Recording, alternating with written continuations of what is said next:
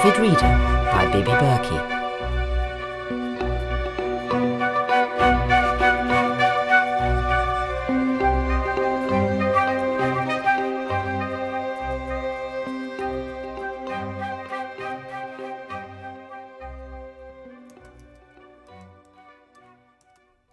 I think you may have got it wrong with the Sèvres, with Emily Harrington's creamy white vases. I mean, it was only just beginning to be around at that time, and probably not in England. I'm quite good on porcelain. Maybe so. My turn. I think you may have got it wrong about Scott's wife. Do you really think she had to giggle her way into capturing him? Do you think that all pretty young women are full of artifice and are lined up in opposition to you? Might it be that they're not all trying to take your man away? I'm not sure why you have to get so political about it, so women against women. Is that all it boils down to? One type versus another, all fighting for the same thing, for the man as the trophy. Now you're getting all political.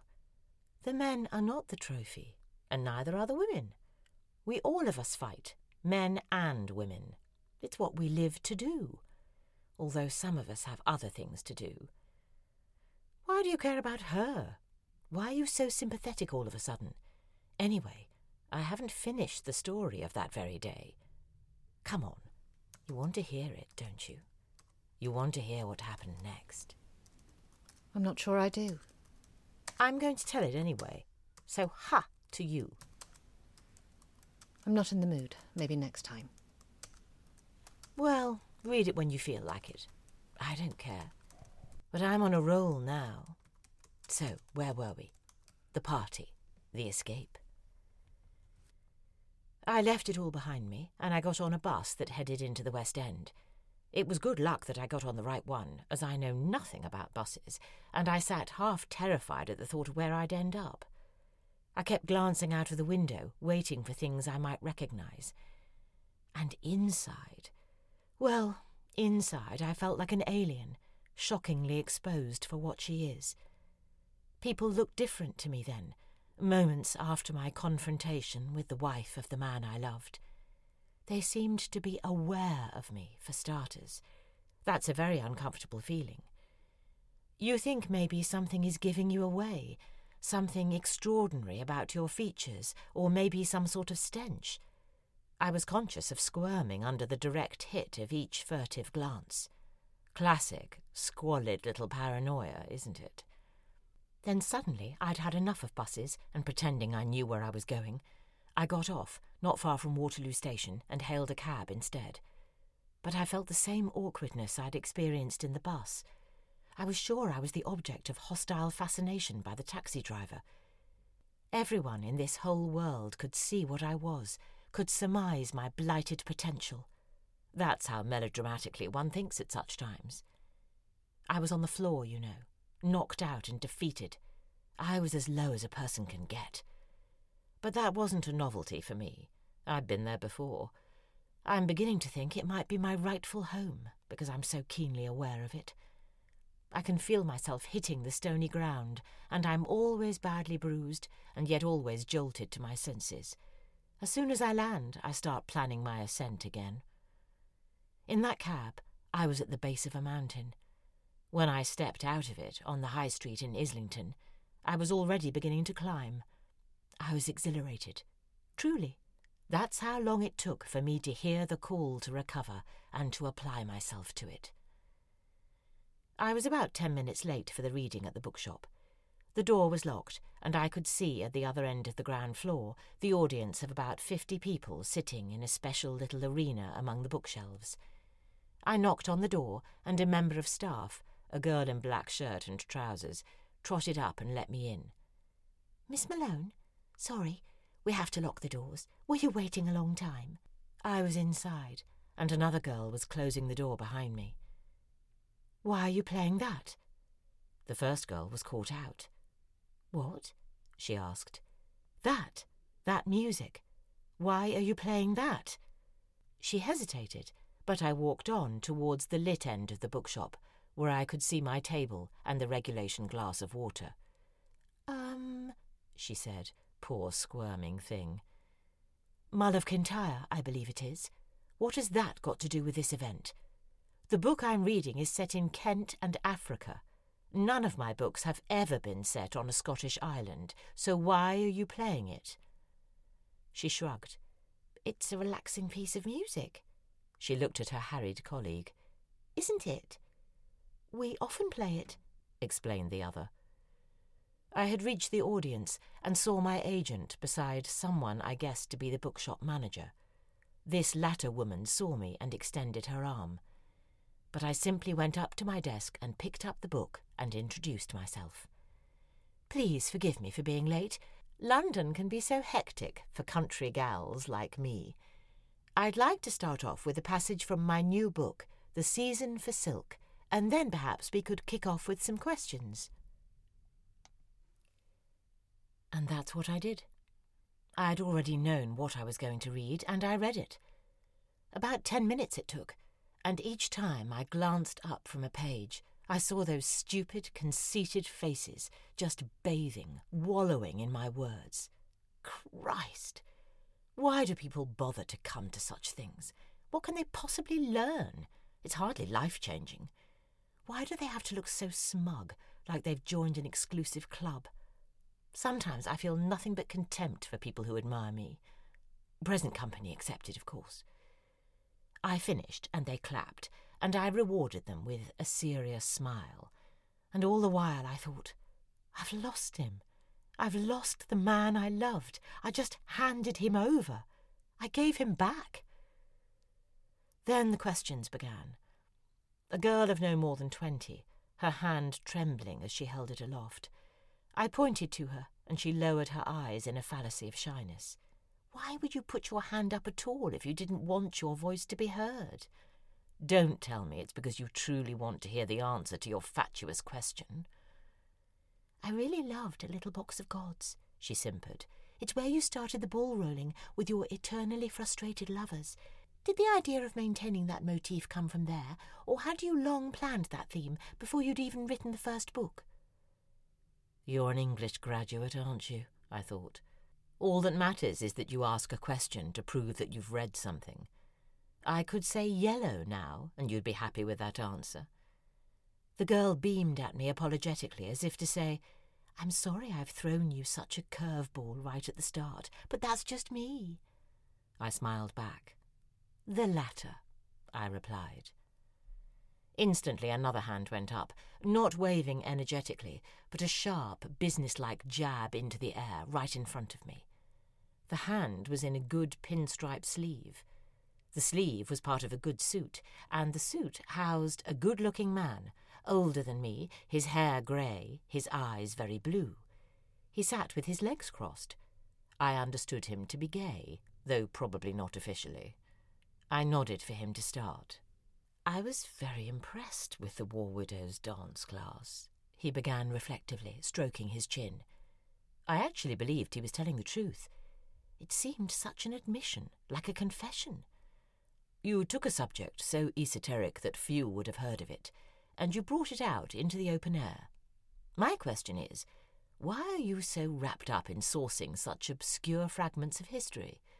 Wouldn't it be easier just to make them up? Aren't you tempted to do so? Are you a frustrated history teacher rather than a writer? Well, it's rare that I need more than one sentence to answer a question. It's rare, actually, that I feel inclined to answer any question. But he seemed to want a proper answer, to deserve one. This is where I stand, I said. I'm neither tempted to make up historical fact nor actually do so. For me, the pleasure is in seeking out these fragments, as you call them, and then researching them to death. I have learnt as much as my readers by the end of the process. Does that make me a teacher rather than a writer? Well, I don't think so. I am a writer. That's what I always wanted to be, and that's what I tried to do to the best of my ability. He nodded his thanks, and we left it at that. I can't remember the rest of the questions. I wanted to get the show over with. I had a sense in that parallel place of thinking that functions while you communicate at a shallower level that I didn't wish to go home. It wasn't a home without him.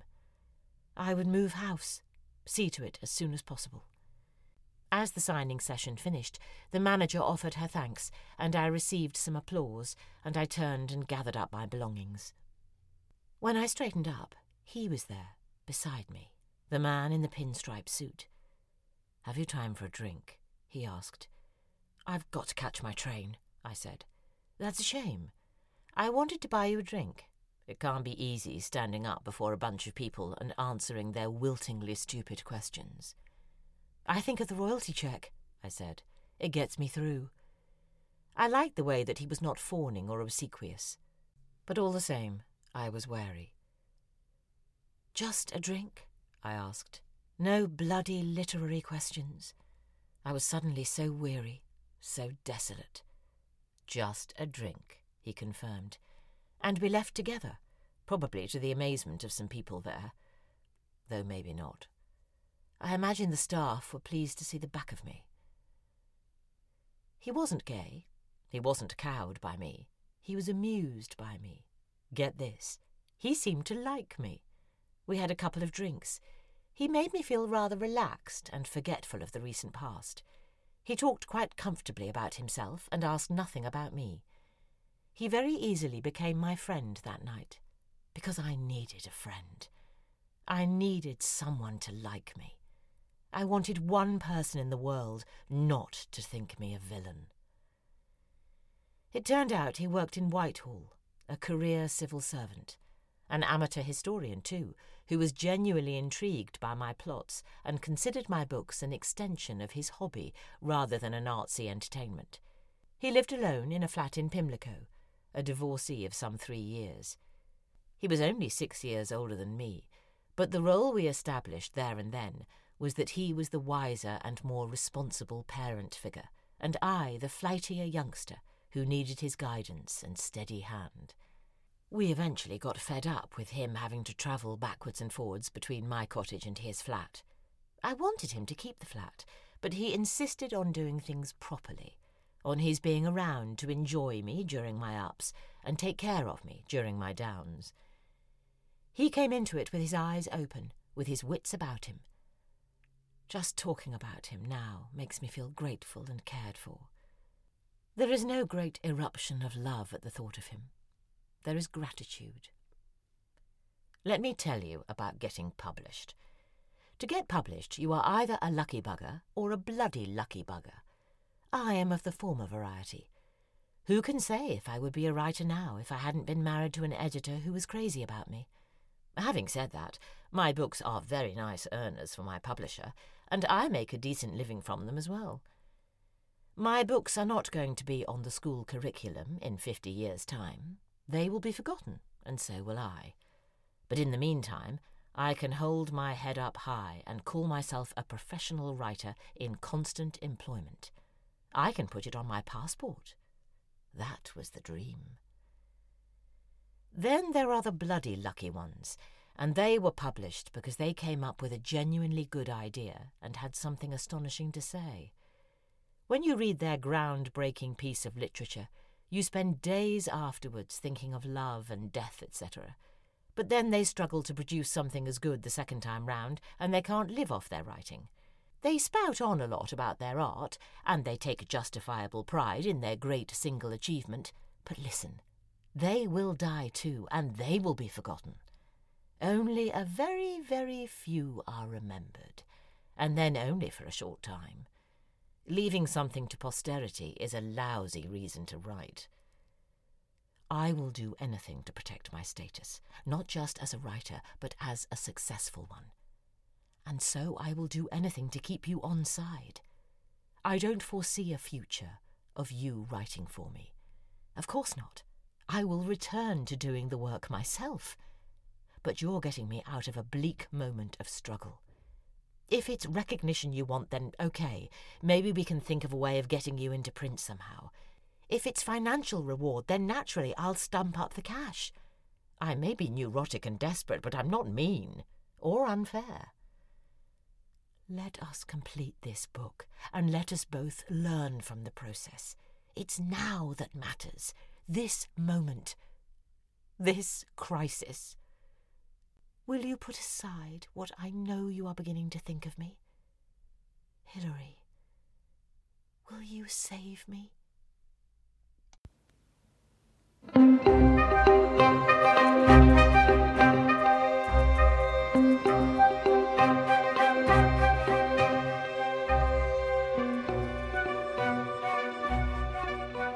Hilary was played by Rebecca Charles, Monica by Georgina Sutton.